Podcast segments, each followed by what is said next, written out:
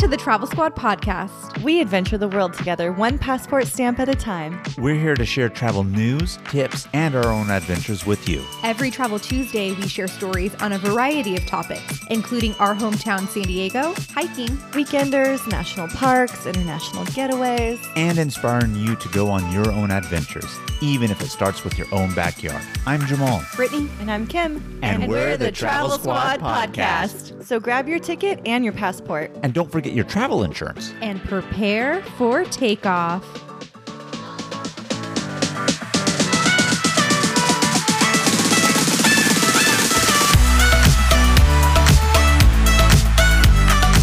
Hello, fellow travelers. Hey, everybody. What's up, squatties? Welcome to episode 94 of the Travel Squad podcast. Today we were recapping our trip to Shenandoah and New River Gorge National Parks, and we're going to give you the best squad tips to do this trip yourself. Brittany and I had taken an East Coast adventure back in early May of this year. We did many different things and visited many different states along the way, but the highlight and the main purpose of this trip was to visit these two national parks that Brittany had just mentioned. And in fact, New River Gorge is America's newest national park, only becoming a national park here in December of 2020. We just watched your whitewater rafting video and it was so funny. I felt like I was on this trip with you right there in that boat. And it's so cool that you guys were able to see America's newest national park just a couple months after it became a legit national park. It's really cool. And just for everybody listening, this is also my first time hearing all the details of this trip. So I'm so excited. Let's get right into it. Start us off with some of those tips you mentioned, Britt. Yeah, absolutely. So, number one tip, as always, is to download offline maps. You're going through some remote regions of Virginia and West Virginia. And it's really important to have offline maps already downloaded to your phone so you can travel safely throughout the states. Did you lose service a lot? Yes, in and out of service between the two states. Mm, okay. And I just want to clarify here, real quick, before we get on to that second tip. So, Brittany mentioned West Virginia and Virginia for these two national parks. For you guys' information, Shenandoah is in Virginia, New River Gorge, West Virginia. Thank you for that important clarification. It is a very, very important clarification because I don't think we touched upon it earlier. But that second tip for you guys is bring some sunscreen. And the reason for it is you are sun exposed. In Shenandoah here, it's a very nice, beautiful mountainous area covered with lush greenery and trees. But there are certain points, and especially depending on what hikes that you do, that you're going to be sun exposed. So you do want to bring that sunscreen. Yeah, and our last tip is to pack synthetic clothing and socks. When you go hiking, you don't want to hike in cotton because if you get sweaty, then the clothing just stays really wet. And same thing when you're on the river, you want synthetic clothing so that it dries really quickly, so that when you're in the water, you're not super cold. What is a synthetic material? Like wool or polyester or like spandex that dries really fast. Okay. Yeah, and I forgot to mention when I said sunscreen also, realistically, there are hikes at New River Gorge, but if you can't tell from the name, there's a river. You mentioned that we went whitewater rafting earlier, so yeah, you're going to be sun exposed while you're on the water also too, so sunscreen for sure. And yeah, you do not want to be soaked whitewater rafting and then have that cotton material on you just really itching, not drying, not doing anything. It's going to make for a really really uncomfortable experience. All right. So let's get into it. Tell us about your trip. Yeah, so we're going to go ahead and start with Shenandoah National Park. It was the first national park that we visited on this trip. And like Jamal mentioned earlier, it is located in Virginia. And it's actually the closest national park to our nation's capital, Washington, D.C. How far away is it? Only about 75 miles away from D.C. Okay. So it's a really popular park in that sense because DC is such a huge metropolis area. And so a lot of people from that area travel over to Shenandoah National Park because it's just a hop, skip, and a jump away. So was it really busy there? Well, we went on a Tuesday and we went on one of the harder hikes. And so although it was busy, I didn't feel like that area was super packed. You know what really surprised me about being out there in this area is that I know that the East Coast is really, really densely populated, more so than the West Coast, right? And you minus California, but you come to the West Coast and mid United States, and it's really just sparse. So I knew it was really populated in that area. And then I go and It really is, but there's so much lush greenery and natural forest that's around in that area. So as soon as you get out of the metro area, you're really in this rural mountainous region. And that really took me by surprise. So even though it's only like 75 miles from a big metro area of Washington, D.C., you get out here and it's rather really remote and really, really breathtaking, just that disparity between the two. So it makes it unique in that sense. Yeah, and it's a really great day trip from DC. It's also a really good weekend getaway. And Shenandoah is a really long, thin national park, and it follows the Blue Ridge Mountains.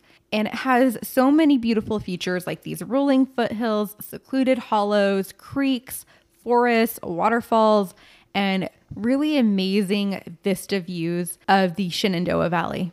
And one of the major draws to Shenandoah National Park is it has a Skyline Drive, which is 105 miles that runs from the north side of the park to the south side of the park. And it has over 75 overlooks.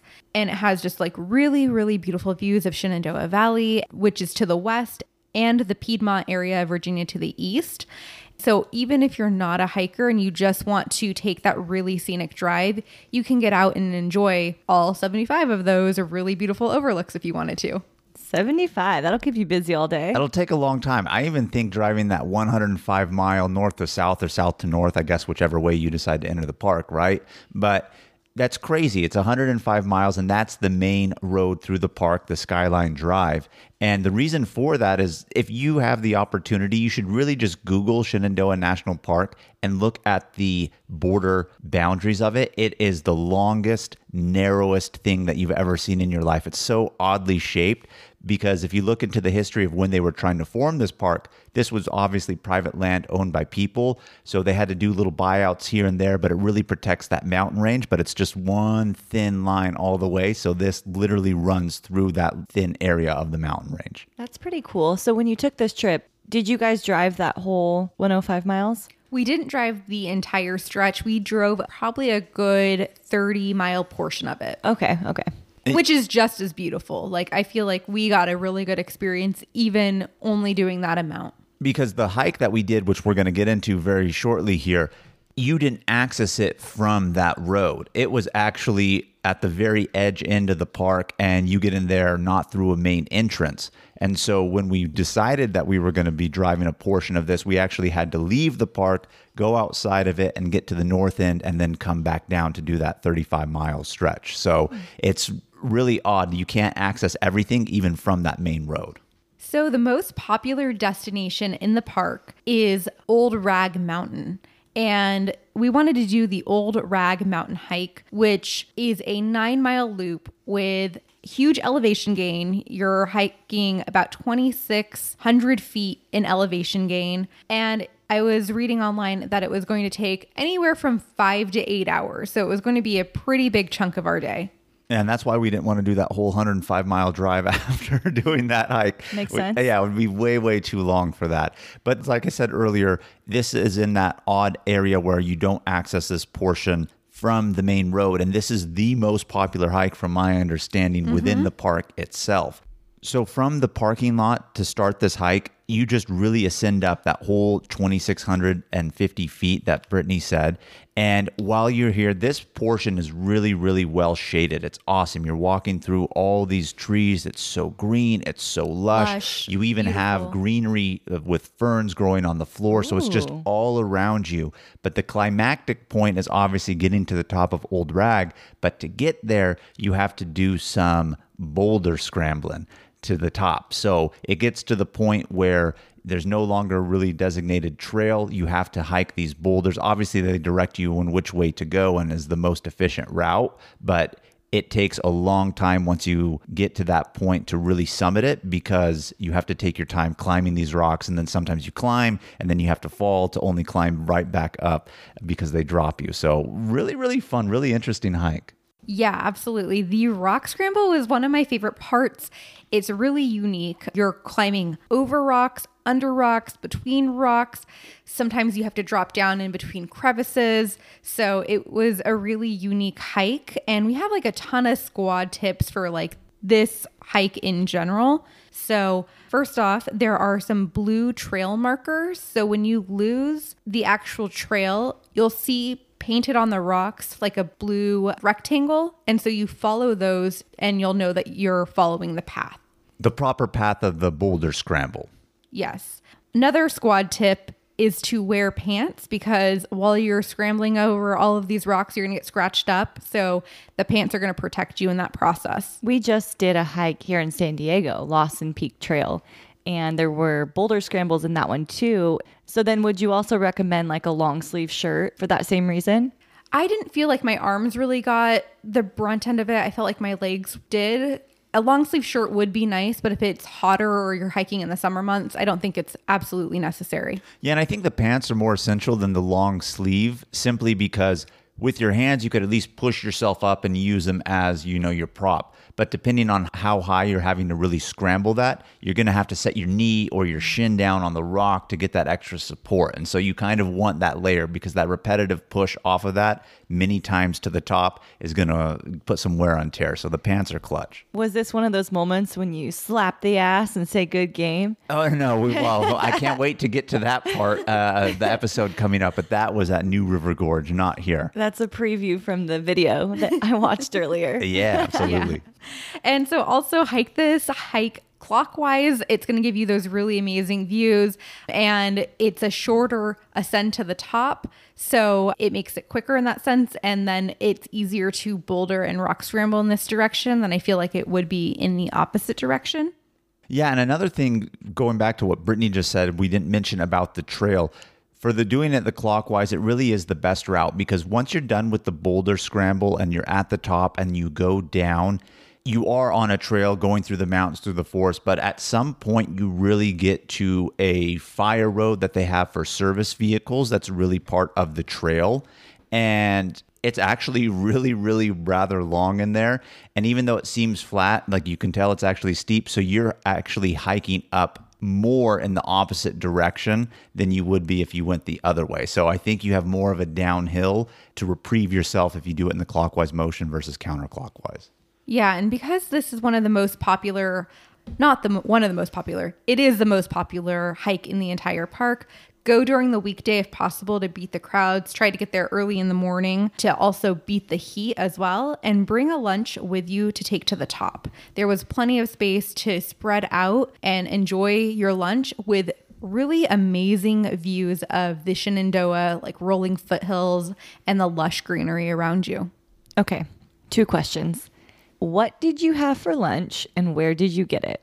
Really, really good questions on that one. Yeah, you want to bring it because there is for sure no place within that area on this hike to get lunch. So, what we did, and one of my favorite things about going to the East Coast is they have a grocery store chain called Publix. Maybe you've seen it in Florida, Kim. It's I've heard about Florida. it. They give away cookies. Uh, well, that's news to me, and I love Publix. So, next time I go back, I'm going to have to go. But they had a Publix that was by the hotel that we were staying at. So we got the sandwich the night before because we were leaving so early in the morning before the grocery store even opened.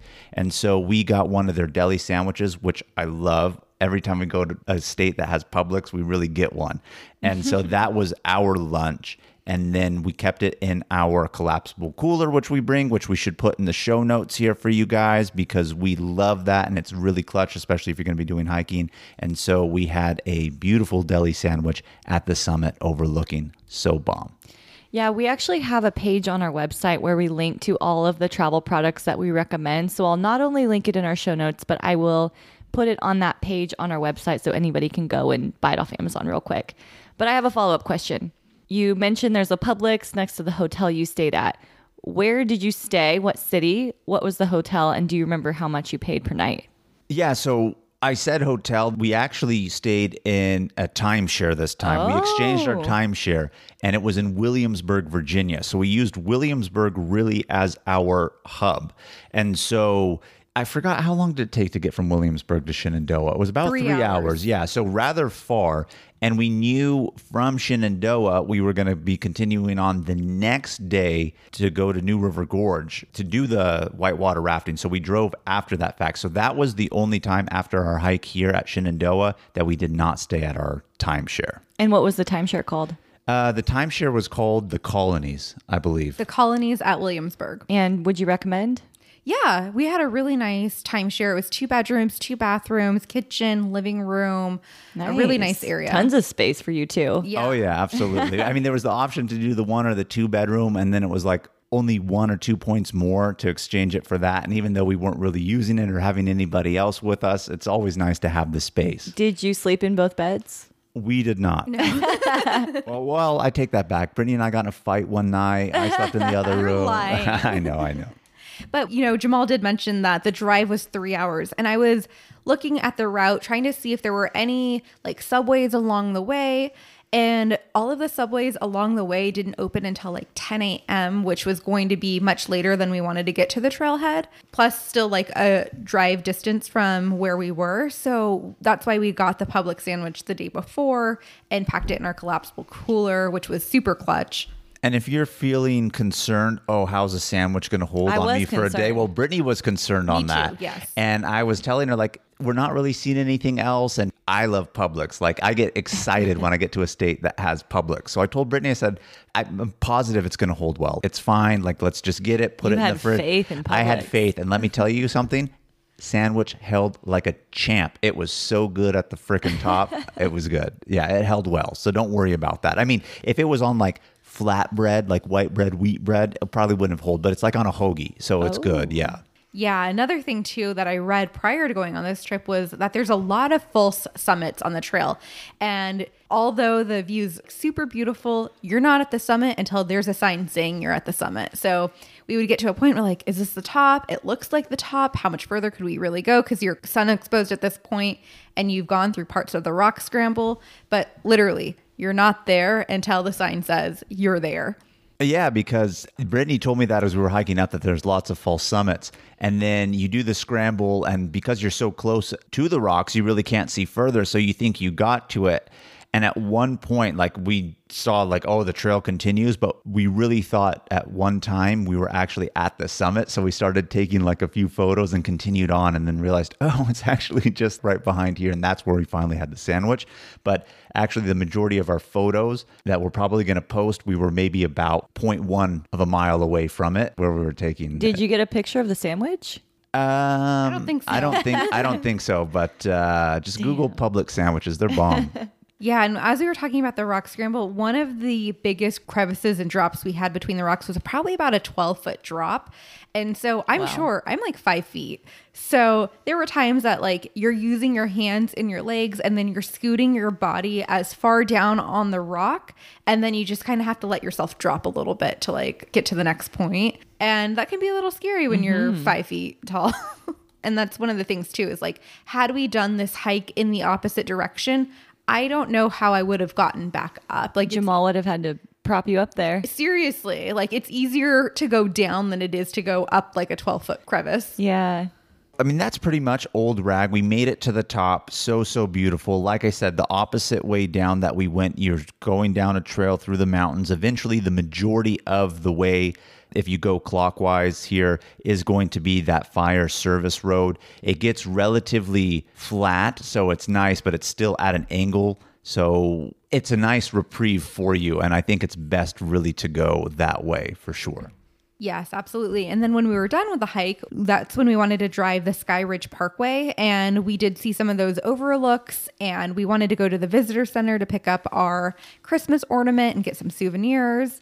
And there's a lot of camping in that area. So there was actually a shop next to the visitor center that sold like beer and coffee and snacks and all Did of you that get stuff. anything? Oh, we picked up some beer so that when we got to our hotel in West Virginia, we can crack one. I mean, that was a nine mile hike Mm-hmm. and it's exhausting doing that boulder scramble. Well, well worth it. But we thought we needed some well deserved cervezas after the fact. So we picked up the beers there. And for a visitor center to a national park, they were selling it very inexpensively. I mean, they were selling like tall cans for like 250 Yeah, yeah, not too bad. And they had some of their local craft beer in that area there as well. So really good stuff. There's nothing like a hike and a beer that goes better together. Yeah, it was so good.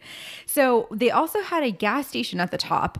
And did you hear about the cyber attack on the Colonial? Oh, of course. Yeah. You guys were in that? Oh, we, we were in that mess. We had issues finding gas.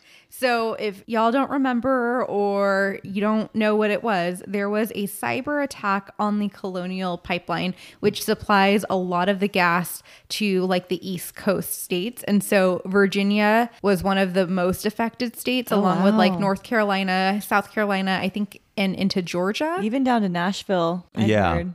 So um, we get to the gas station. And we're like, this is a good place to fill gas because we're going to move on to West Virginia. And it was going to be quite a drive afterwards, like a three hour drive. When we were on our way to Shenandoah, it was pretty remote. So there wasn't a lot of gas stations along the way. And we pull up to that gas station and it's shut off. And someone pulls up next to us and they're like, Have you heard about the cyber attack? And we're like, What? No. Oh, it just had started. It had just started. Well, apparently it had started a couple days before, but no one really knew about it because there was supply. And then it started to gain news traction at this point. And so I hadn't heard. I mean, we were driving that whole day. We're on vacation. I'm not really listening to the news. So as I'm trying to fill and there's no gas, I'm waiting for Brittany to actually come back from the visitor center to bring me a Red Bull because I changed my mind. I was like, oh, you know what? I should probably just get it now if we're going to fill gas here.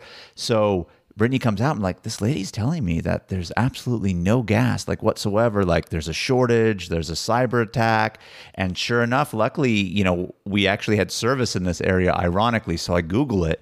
And the first thing I see is gas shortages on the East oh Coast. I'm my like, fuck, man, I got a three hour drive ahead of me here to get to West Virginia. I already don't really have a lot of gas. So it started to make me kind of like panic in a sense because I was Did like, you have a freak out? I did not have a freak out, no. but uh, I was like, all right, I mean, we just got to drive. And so the first gas station that we saw as we were leaving the park, not the one obviously by the visitor center, I told Brittany, I said, oh, I got to fill gas. And there was already a line there of people waiting to fill. So we spent about 45 minutes waiting in line for the gas. gas. And then Wow. some raggedy bitch, I hate to use that expression, cut the line and nobody said anything to her. And then she took forever because then she brought out her like gas canister jugs, then filled her own car and was taking all this time, which was rather annoying. Yeah, so we were in it. And, you know, realistically, we're not going to talk about it probably too much more on this portion here because we experienced it more once we got back to like Virginia and did our other stuff, not when we were at the national parks.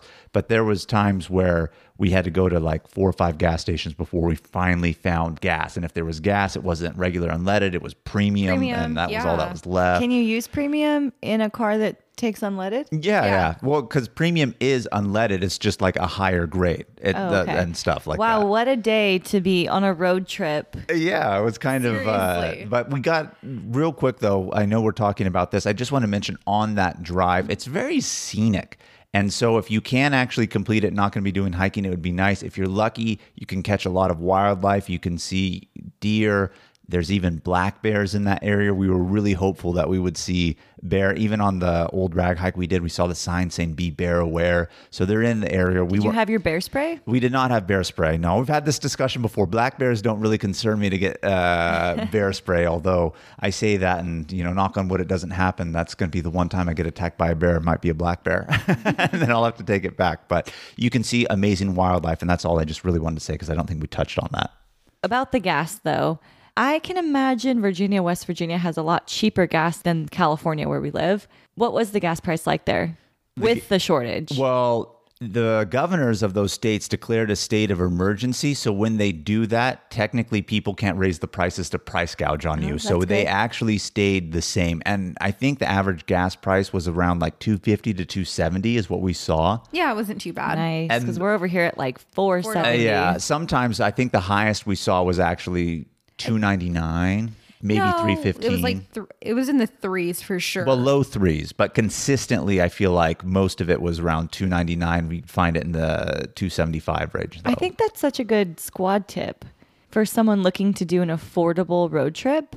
If you want to fly somewhere and then rent a car, choosing a place that has cheaper gas, you can see more for less. Absolutely, you can. And so from this point on, we were again driving to West Virginia. We had just filled gas after waiting in that line. And we thought to ourselves, okay, we should be fine in West Virginia because West Virginia shouldn't be affected. They don't receive their gas from the Colonial Pipeline. Hmm. But where we were staying was so close to the border of Virginia, like five miles over, that everybody there had a panic. So ah. we were able to get gas, but one location was out, and then the Walmart gas station was the only one that still had gas, but it was premium only. I think There was two gas stations out. Yeah.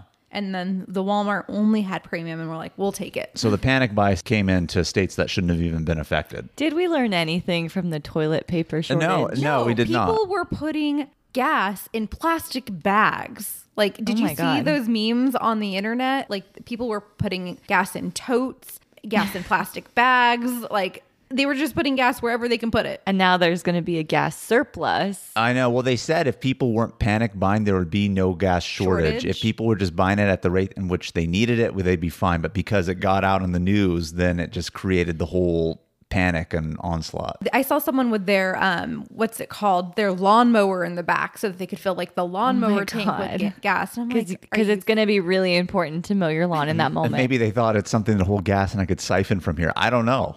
I don't know. But yeah, people were getting crazy out there. I mean, you didn't really know what was going to happen with that ransom attack. And luckily, the company, they actually paid over $4 million. In Bitcoin, nonetheless, I heard. It's crazy. Oh, shit. Wow. Learn a lot from that. Hey, travelers, let's take a quick detour to talk all about our travel itineraries that we've created just for you. We now have six different trip itineraries one week in Kauai, An American Southwest weekend or road trip. A week in Yellowstone and Grand Teton National Parks. a road trip adventure featuring all three of Washington State's national parks, Big Island, Hawaii, and an Arizona road trip that features all three of Arizona's national parks. We are obsessed with these. These itineraries are 20 to 30 page PDF guides with every detail of the trip laid out. We're talking where to fly into, the exact route to take, where to stay, park entrance prices, where to eat, and driving distance between attractions, plus what things to see and do, even the hikes we recommend and their mileage and the time to allot for each one, and so much more. We have story highlights on our Instagram at Travel Squad Podcast where you can see the full guides. We've done all of the research and have taken these exact trips, taking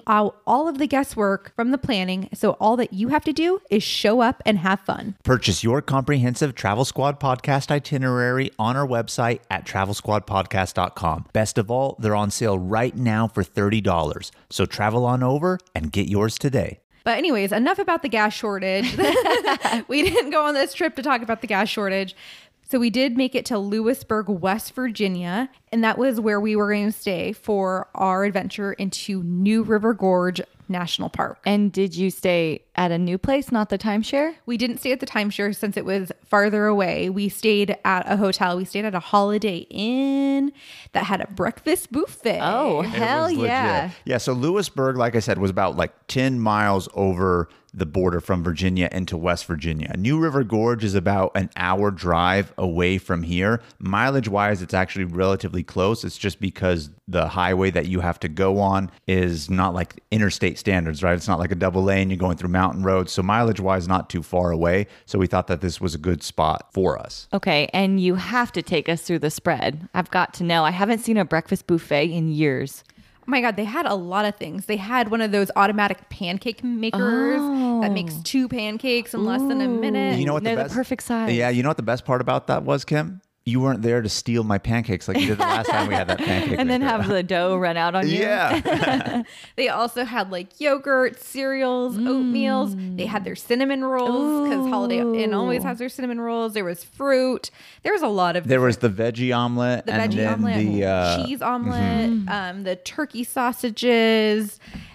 Yeah, there was a lot of good I think options. I just might have to go and just stay there just for this. uh, you know, Holiday Inn, I feel like has a pretty consistent breakfast buffet spread. I feel like a lot of the times that we've stayed at a Holiday Inn and they've had a breakfast buffet, like 90% of the stuff that we just described, they always have at like Yeah. the other ones. Maybe there's like one or two rotations on something. I've seen all of that before at the holidays Inn that we've stayed at. Yeah. That's amazing. So I had to post a story and it was like rare sighting breakfast buffet. I will have to add it to our highlight on our page for the breakfast buffets. Yeah. So this national park wasn't on our original itinerary. We knew in advance we were going to Williamsburg. We were going to use it as a hub and all of that. And Shenandoah was on our original itinerary, but New River Gorge National Park wasn't. And Jamal had actually said, you know, I don't think we're that far from New River Gorge and its iconic bridge that spans the river.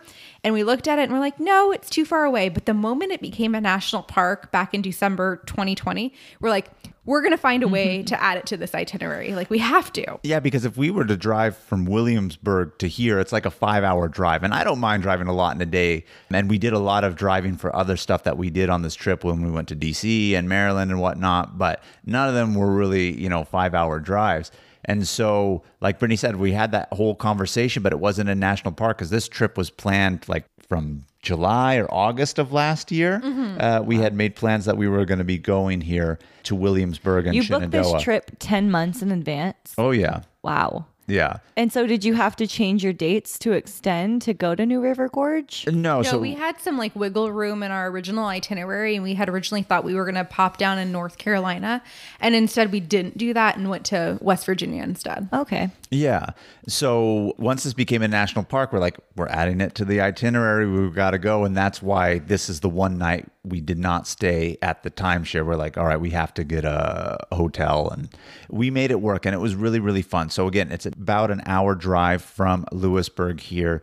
And it's still so new. None of the signs there even really say national park. It was a national river, a national like recreation area, but it's so new. Nothing says national park still. But they do have a visitor center because it was still under the jurisdiction of the National Park Service. And the visitor center, I would highly recommend going to. Not that the visitor center itself is spectacular, but there's a walkway bridge that they build on the side of the mountain that gives you amazing views of this bridge that spans the gorge and the river. And it's so iconic. I think it's like the largest arched bridge in the Western Hemisphere and super, super tall, super beautiful. Third highest bridge in the United States in general. It was giving me vibes of Big Sur. Yeah, it does kind of have that feeling. But this does span the river. And the reason why it was created was to reduce a 40 minute drive down these mountain roads just to get to the other side. to get to the other side to under a minute. Nice. so it really helped the local population. I think they built this in the 70s, right? The Yeah. bridge in the 70s. And it's still it's an actual bridge you can drive. Oh yeah, now. oh, it's really cool. If you go online, they have certain events on this bridge where they'll close it down. They'll actually put vendors out there. People Oh can God, walk cool. across, like on the anniversary of its opening date. I forgot what that was. There's like a annual bridge date. So they like shut the bridge down and they have all these vendors out there and you can walk it. Yeah, and they'll have people base jump off of there, Oh, wow. down the river, and then land onto the the side. Oh, I knew of that. They told us that when we were there, and then I just came across a video when we got home that I sent to Brittany on Instagram of someone being launched off a catapult from the bridge, doing his base jump and just popping his chute. And I sent that to Brittany, and she's like, "Fuck no, I would not do do that? that." That's crazy. I've seen experiences where they'll do like pop up dinners with these huge long tables on bridges like that. And I've always wanted to do something like that. This That'd be bridge really would be beautiful for something like that. Yeah, and I feel like it has the adequate amount of space to do that too. And this bridge is one of the most photographed places in West Virginia because of the beauty of the bridge and then the surrounding area with the river flowing underneath it. Do you think there's a lot of other competing beautiful sites out in West Virginia? How was it there? West Virginia was beautiful. At least the area that we saw of West Virginia was really, really beautiful. I bet you it's beautiful in the fall. Oh yeah, everything Yeah. was just so green, so green. So yeah, so green. I imagine that's like red and orange and brown and green. Oh my gosh, the fall. Gotta go. So when we were thinking about New River Gorge National Park, we were like, what should we do? And it's like when you go to the Grand Canyon, you can't go to that area and not see the Grand Canyon. And so this is called New River Gorge for a reason. So we were like, you know what? This area is known for whitewater rafting. We have to book a whitewater rafting adventure. And I am so glad we did.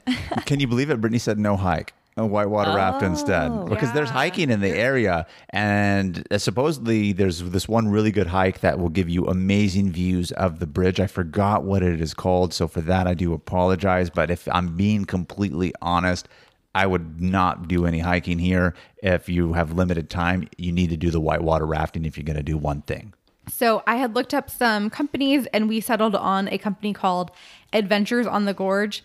And I wouldn't say we settled. We were stoked with our experience. It was amazing. And they actually have a whole like recreational area where they have like cabins and they have a gift shop and like a little restaurant and a bar and they have a pool and the pool has a deck that has amazing views of the bridge from their area. So it's a really good spot in general. Um, and their their experience and their hospitality just was amazing. Like Aw. it was over the top. It was more than I was expecting. What was the cost? We paid about 110 per person. Okay. And what did that include? So it included your raft, all of your gear, and the four hour adventure on the water plus a lunch. Ooh. Well, you shouldn't say all the gear. It included uh, pretty much everything you would expect. However, when we were there, even though it was in May, it should have been warmer. They were telling us it's unseasonably cold, but they go rain or shine. I mean, you're going to get wet anyway, so they don't care if it's raining on you, right? They don't care if it's snowing. Uh, yeah. So they actually rent wetsuits, specific wetsuits that are conducive to the whitewater rafting, and then an over jacket that's water wicking and everything like that. And so, So that was not included in the 110? that was not included because that's an extra. Because realistically, if you're going to be going during the summer, you don't want that. It's actually Yeah. too hot. It's going to be cold. So since that's like something that's more seasonal and for convenience, that was what 25 a person extra to rent that, which was well worth it because by the time we checked in in the morning, it was 49 degrees. I don't want to be spending five hours in the water when it's 49 degrees and the water is just as cold, right? So we did the wetsuit. So that's the only thing that that 110 didn't include. yeah, when I said gear, I meant like your helmet, your paddle, your life vest, like that type of Okay. gear. I'd hope they'd provide that. And yeah, no life vest. You're in West Virginia.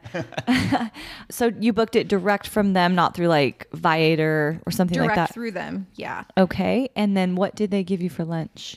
So they had a little spread where you can make your own sandwich. They And how was the sandwich as compared to Publix? I mean, I don't want to knock on this because I enjoyed Adventures on the Gorge so much. Like Brittany said, the hospitality and everything was just so great. But you cannot compare the sandwich they provided me on the banks of the river here to a Publix sandwich. I'm just going to say that. But in general, I was stoked with it. They had a whole selection of meats, your breads. Obviously, they had your mayo mustard. They had potato salad, tuna mm. salad. They had fresh fruit for you, chips and salsa. They brought a cake on red the raft? velvet cake. Red velvet yeah, cake. Wow. bomb. that so looked I mean, homemade. It, didn't look store bought. It looked homemade. it, wa- it was a good lunch for what you're doing, right? I mean, it's not like someone's coming to meet you at the banks of the river and providing it to you. They have to pack it. And so, for what it is, cool. them packing it, it's great. yeah, and I do have some squad tips for y'all. Research that weather before you go because like Jamal said, it was like 49 degrees when we checked in in the morning and I hadn't really thought about it that much and so I had brought synthetic clothes. I had workout shorts and I was going to wear a bathing suit underneath my getup and then I was going to wear a like windbreaker jacket and like a light sweater and whatnot. And when we got up to the point where we could check in, we said, Do you think this is enough to wear? Like, do you think we're going to be cold on the water? He said, Ma'am, I would wear everything you're wearing plus a wetsuit. Whoo. So I was like, All right, I'm pretty ill prepared. So I'm- I don't think we're ill prepared. I think, again, unseasonable cold weather for the time that we were there. I mean, if you're going earlier on in the winter or fall and it's that cold, then yeah, maybe you would have been unprepared. But Were you guys fine though with like you're actively paddling and I saw your face in that video and you were getting it. oh, I was trying. I was trying to get it. That's for sure. Were you warmed up or were you still cold? no, when you have the wetsuit, you're good. You're Okay. yeah. I think the wetsuit, if I hadn't had the wetsuit, I would have been miserable. It was really, it was a really nice addition. Okay. And then another squad tip is to make sure you bring a towel and a change of clothes to leave in your car so that when you get back, you can change right away and get warm. Because sometimes the water was warmer than the air on the river because there's like that wind factor and the wind chill. And so once you're just kind of sitting there and you're not actively paddling, you do get a little chilly. The experience you're going to have is so great. Like, they don't expect any tips, but it's nice to tip your guide because you do build like a personal relationship with your guide. You're with him for four hours during the day. You have a really awesome experience. So, it's always nice to end on that. Absolutely. But, you know, we first got there at 10 a.m. because that's when they wanted us to go ahead and check in. But realistically, you get there at 10, you're not going to be in the water at 10. By the time they give you your safety demo, explain the whole situation to you, make the mood a little bit lighter with jokes, even though they're telling you that possibly you can die here, which I don't say that to scare you. I mean, that's the reality, right? Anytime you're on water, I mean, you go to the beach to go swim in the ocean, you could die, right? I mean, so they mm-hmm. have to tell you this stuff. So they make it really informative, fun, and light, but they make you feel safe because realistically, it is safe. They're very well trained. And you get there, then you have your ride on the bus, which takes about 30 minutes to the point on the river mm-hmm. where we're going to go ahead and launch. And then you're on the water for about four to five hours. That includes your 45 minutes for lunch. And then you end. And when you end, they take you on the bus back. They provide drinks for you at the end. What kind of- alcoholic beverages, Alcoholic Kim. drinks. Ooh, Alcoholic beverages. What did yeah. they have? Oh, they had tons of stuff. I got a tall can of Sierra Nevada. They had beer Mm. and all sorts of stuff. I think they even had like a mimosa Like mix. canned mimosa Yeah. mix and whatnot. So they take care of you at the end. So all around great experience. But why don't you tell them a little bit of like what happened on the river, Brittany? Well, before we even get on the river, Jamal was saying we were driving in that bus and Ray, the main guy, he was just cracking jokes left and right on like if you fall out of the boat, how to get back in. And How do you get back in when you fall out? So he was saying like you basically have to grab on the boat and then use your strength to pull yourself up and just kick your feet constantly to try to like anchor over. And then someone in the boat can try to pull you mm-hmm. in. And he was saying and when you pull them over you slap their ass real hard and you say good game because if you add the good game that's how you avoid sexual harassment out in West Virginia. Nice, nice. And so there was one point I was telling you this, Kim, when we were watching the uh, video. We were fortunate enough that no one really fell out, but they gave us opportunities to get out of the water and just like float down. And Brittany partook in that along with someone else who was in our boat. And so that guy who was in our boat who had gotten out, I happened to be closest to him trying to get in. So I was like pulling him in as he's flailing his legs. And I mean, it's tough to get back in. Everyone looks like a stupid beached whale, like trying to like get in and flopping around like a fish. But uh, I grabbed him and, you know, in the spirit of what Ray said, I wouldn't have done this if it was a girl, obviously. But since he was a guy, I slapped him on the ass. I was like, good game, man. Oh Good my game." God, you slapped a strange man's ass? It was all part of the camaraderie and uh, adventure. Like Did I he give you a little swat back? Uh, no, he did not because I was still seated down. But then an opportunity came where Brittany was out, and then like I pulled her in and I gave her like the double slap, and I said, "It's okay, guys, she's my wife," and uh, it was a good little laughing no moment. you sexual know? harassment there? No. And they were like talking about paddle safety and to make sure to have your hands on specific parts of the paddle at all times. And they're like, if you don't, you might knock out someone's teeth. And if any of the women get teeth knocked out here, they're not going to leave West Virginia because they're going to be a hot commodity. So they play on the stereotypes of their own state. I mean, all these people are That's from so there, but uh, yeah, it w- they make the whole experience really, really fun. Yeah. So then we make it down to the water. We meet our guide. His name was Mike. He was amazing. And then there was three couples in our boat, including us. So two other couples, us, and then Mike. So seven people total. And, you know, I didn't know a lot about whitewater rafting. I just thought like you sit inside of the raft. You don't. You don't sit inside of the raft. You sit on the edge of the raft. like your your butt is on the edge so that you have access to the water to paddle through when you get to those rapids. And I also didn't know that you were actively paddling hard through those rapids. Like I thought and this is my like naiveness and whatnot, not knowing the experience. I was like, you know, like when you go through the rapids, like it's we're just gonna be riding these rapids. No, you're fucking paddling as hard as you can. If you don't paddle, the rapids are to win, and it's to like just shoot you all around. So the the paddling actually keeps you on trajectory as much as you can. I mean, nature's going to win in a sense, but this really helps keep you straight. And on top of that, believe it or not, the paddling and actively doing it like when you have your paddle in the water it keeps a second point really on your body like anchored in because you have that type of uh, resistance so they're like you have to paddle for one safety and two this will actually help you from falling out potentially because you have like a form of resistance but they also tell you okay you're on the edge there's certain spots in the boat where you like you tuck in your heel and your toes to kind of like anchor yourself in and brace. So they'll tell you when you got to brace, how to do it. So, I mean, it's really comprehensive. You're not just being thrown out into the wild in a sense. We have some video footage, like we talked about, of your experience whitewater rafting, and we're going to put it on our YouTube at Travel Squad Podcast. So go subscribe now so you can see the video.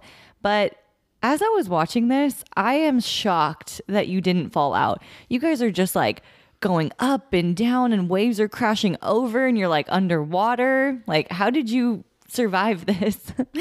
I think it was through like the active paddling and then our guide was so great. Like right when we started and we were on calm water, he practiced some drills with us like these are the commands I'm going to give you. So he'd be like paddle two strokes forward, paddle one stroke back and then he was just like guiding us and then before the rapids hit, he would say, "Okay, this is how we're going to enter the rapids. This is our game plan. If anyone falls out, this is what you're going to do. You're going to go to this area. We'll come back and then, you know, you'll be able to swim to us. So it was a lot of prep talk and really good guidance from Mike. Uh, yeah. I mean, each rapid that you come and approach, because it's not like it's continuous rapids, there's calm, and then they range from class one to class five. So, really mild ones to a lot more, you know, intense ones. What's the top class that a rapid can go to? I think he said five. I think they have some places and other spots where they have like a special rating of like a six or yeah. something, six plus that he said. I, I don't really remember, but he said that's oh. so rare. Like true standard is like one to five and and we went through a lot of five. Yeah, and they know every rapid that's coming up, the name, where the rocks are, how the water's supposed to move. So each rapid that you come across before you go through it, they'll give you that briefing that says like here, this one, if you fall out, you need to go to the right. If you fall out, you need to make sure that you go to the left. And so you always felt that comfort factor because one, they know what they're talking about, and two, they're advising you like, should this happen, this is what you need to do. So you really, really feel safe. Yeah. So Jamal was mentioning the class of rapids one through five. So when we got to one of the first sets of rapids, it, they were pretty easy. It was like a class one. And Mike said, it's a swimmer's rapid. If anyone wants to get out of the raft and swim these rapids, like go ahead and do so. And it was pretty early on in our adventure. And I'm like, I was getting real FOMO. Like, if I do, if I don't do it, like, am I going to regret not doing it? Someone else in our boat was like, I think I'm going to have to. I look at Jamal. Jamal's like, you're fucking stupid. I'm not getting in because it looks cold. Um, well, that's no, that's not what it was for me. But finish what you're going to say, and then I'm going to have to defend myself because Brittany, yeah. so when the other couple in our boat committed to getting out, I was like, yeah, I'm definitely going to get out and swim the rapids too. Because, like, when else am I going to have this experience? You basically swim through them instead of riding them on the raft. Yes. Okay. So he said, when you get into the water, put your feet out in front of you, lay on your back, and just float through them. And so I'm like, okay, no big deal. It's just like, you know, lying in a bathtub and floating, right? But no, even these class one rapids, the waves are crashing on your face. And when you get in the water, the water's cold. It's probably like 50 degree water, if not cooler. Although you are wearing a wetsuit and that helps you, there is still some like shock factor because your your face is exposed, your hands are mm-hmm. exposed, mm-hmm. all of that. So when I first got in, like you kind of like gasp because you're like, trying to breathe and then all of this water is like pouring on your face and so then i realized as i swam through those rapids as fun as it was i was like i can't fall out like throughout the rest of this because i can't imagine falling out in class 3 class 4 class 5 rapids it would have been crazy yikes but don't you kind of get hit by rocks well, that's why they're the swimmer rapids. These were really, really light. And they said this is like the only place where if you got out, it would be okay because the rocks are far enough from the surface that you're not going to hit them. Like they create enough rapids for you to go through it, but you won't hit the rocks. But that's why they tell you feet first, is because if you hit the rocks, they want your feet to hit it and not your head, not the side of your body, and so that's why you should float down that way. But I see. they advised us that the rocks are away from this area, like further under, that you really shouldn't hit it. And so while we were going through the first part of the rafting experience, Jamal and I were towards the back of the raft. There was two couples sitting in front of us and Mike was at the very end. And then we made it to lunch and right before lunch, our raft almost flipped. Like we were vertical up in the air. We got that on video. It looked like we were going to flip in that one. And Mike and everyone else that was watching us also thought we were going to flip. Is that the one where Mike in the back goes like completely under? No, that was the somebody else that you had saw. So uh, when Brittany said there were seven of us in the boat, like the three couples, including us plus Mike, there were more people on our tour. There were two other boats that were full. So the guide that you saw that went under in the back, and that was somebody else. I forgot mm-hmm. what his name was, but that wasn't our guide, Mike. we kind of dropped down and so everyone in the front oh. like move forward so all of the weight was like going down and then mike was popping up in the back Oh, that's where you guys all tumbled onto each other. Yeah, And the guy no- broke his oar. Yeah, yeah, yeah. yeah. and they tell you it's actually a paddle, not an oar, Kim. I have to Oh. throw that out there. But yeah, there was so much pressure from all of us falling in on each other. He hit it on his girlfriend who was with us, and he busted his uh, paddle. Paddle. See, I watched the video and I feel like I was on the trip. yeah you were But I want to go back real quick and defend myself. And Brittany was saying, oh, "It's too cold for Jamal to get in the It water." no, that's not what it He's was. He's having a freak out No, on no, you no, no. I, I just need to defend myself. I had this conversation with uh, Brittany, which is funny because the couple in front, the one who broke his paddle, he was the one who was thinking first, like, "Oh, I should get out." And then when he decided that he was going to get out, his girlfriend did. And I told Brittany after the fact it was funny because I could read Brittany's facial expressions pretty well, I would think, and hope after 14 years that I could figure it out. And I watched her whole mental thinking process unfold through her facial expressions. it was like, oh God, should I get out now? And then like I could see her getting the FOMO, but the thought process was, do I want to get wet this early, like fully, fully wet? And I like I knew it. I watched it and I told her what the breakdown was. She said, yeah, that's true. But I did not get out because this was still like right when we had first gotten in. And like I said, we got onto the water around 11:30, so lunch was sooner around the corner than not. And I said, I don't want to be soaked wet for lunch. So I'm not getting out. And then our tour guide, Mike, he even heard me said, that's actually a really, really smart idea. So I didn't get out because I didn't want to be soaked for lunch. I didn't want to be wet and uncomfortable for that. That was my main reason. Were there other opportunities later on after lunch to swim through the rapids? Not to swim because it isn't voluntarily safe to swim through the rapids. There were no more level one. No, no, no. I mean, there was level ones, but not the ones that like you should swim in because the rocks are more exposed. I mean, if you fall out, it is what it is. But to just voluntarily, they say like no, right? Um, but there was an opportunity in the sense that after lunch, they pulled us over to the side of the river in a calm area, like right before rapids, where there's a jumping rock. So we went to this rock, and everybody decided to jump. It's like 20, 25 feet up and we get out of the rafts on the side, hike up, and then we uh, were able to just jump into the water. So I partook in that. It wasn't not wanting to get cold. I didn't want to be uncomfortable for lunch. I also partook in that. And after lunch, we got to switch who rode in what area. So Jamal and I got front of the raft. We were up front in all of that action. And I felt like that's when we hit more of like the class four, class five rapids. So we were really getting pelted with like that water. And it was a it was a crazy, really fun experience. It was super exhilarating. So you guys were in the back at some point and then you were in the front. Would you say like where's the most ideal spot in the raft? Gosh, I really don't know if there's a most ideal. It depends on what you want, quite honestly. I mean, the front is fun because you're seeing it, especially when you have like the big dips that come, uh, and then you can actually see down there. Yeah, so like I said, it depends on what you want. In terms of like ideal, I think it's a crapshoot. By ideal, do you mean less likely to fall out? I think Yes. anywhere you are, you're probably likely to fall out, depending on. So, but in terms of what you want to see, I think the front is fun. What about least scary? Least scary, I would probably say maybe in the middle. All right, that's where you'll find me. Kim's Then in you the have someone like in front of you, you have someone behind you, like you're kind of like secure in there. You can kind of pretend to paddle, but if you don't paddle, you're going to get hollered at by your guide. I can tell you that. So it was a lot of lot of fun. Um, we had a really amazing experience. It was like when we had gone to Shenandoah, I was like, this is a really awesome trip. Like, I love the hike. And then Jamal at the end was like, which national park did you like more? And I was like, definitely New River Gorge because it was just such a unique experience. I love national parks. There's so many cool things you can do. Like I naively in the past thought it was just hiking and mountains, but it's not.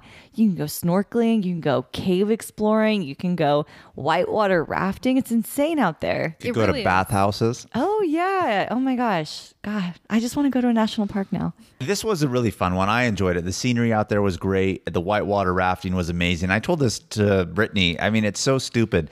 We grew up close to Sacramento. We have the Sacramento and American River. The American River is more known for its whitewater rafting and good ones.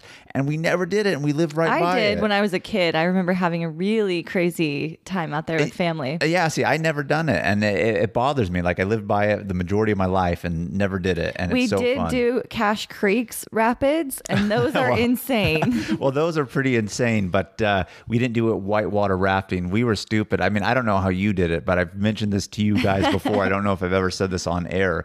I would get inflatable tubes that you could get like at Walmart, The Walgreens, or Target. Yeah, yeah, that that that should be for pools. You know what I mean? For nice calm water. And then we took these out onto these big rapids out there and went tubing down the river. And I've had instances where it's cheap plastic and it popped Half on of them would and- pop. yeah, and then your ass is scraping on the rocks because it's so shallow. Yeah, yeah, yeah. Uh, I don't know how I survived that. Let's put it that way. That that was crazy. that was experience. prepping you for New River Gorge. It was. It was. Yeah.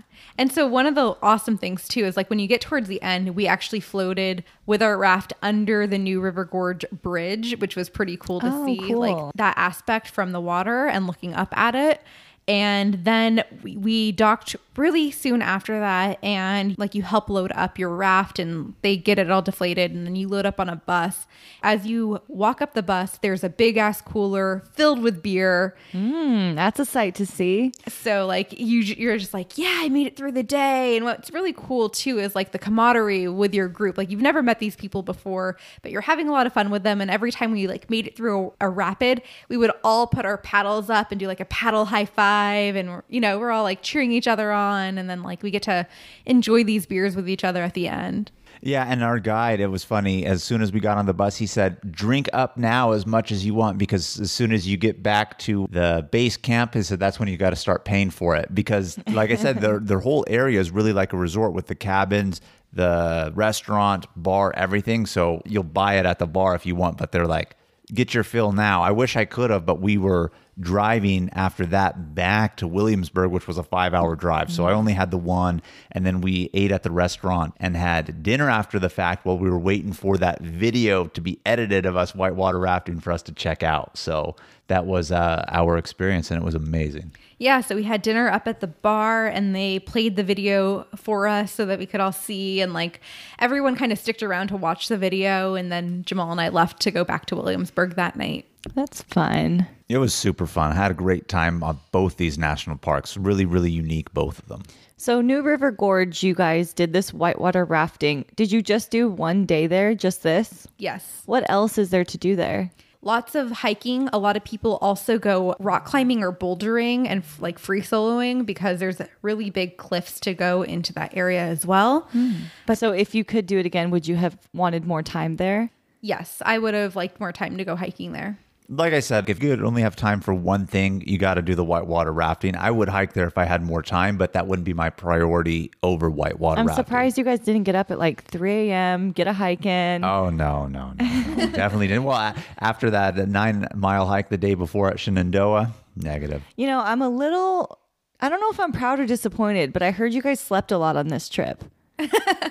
So not these two days, but the day that we left New River Gorge. So that night after we were at the bar, watched the video play, Jamal and I had a five hour drive back to Williamsburg.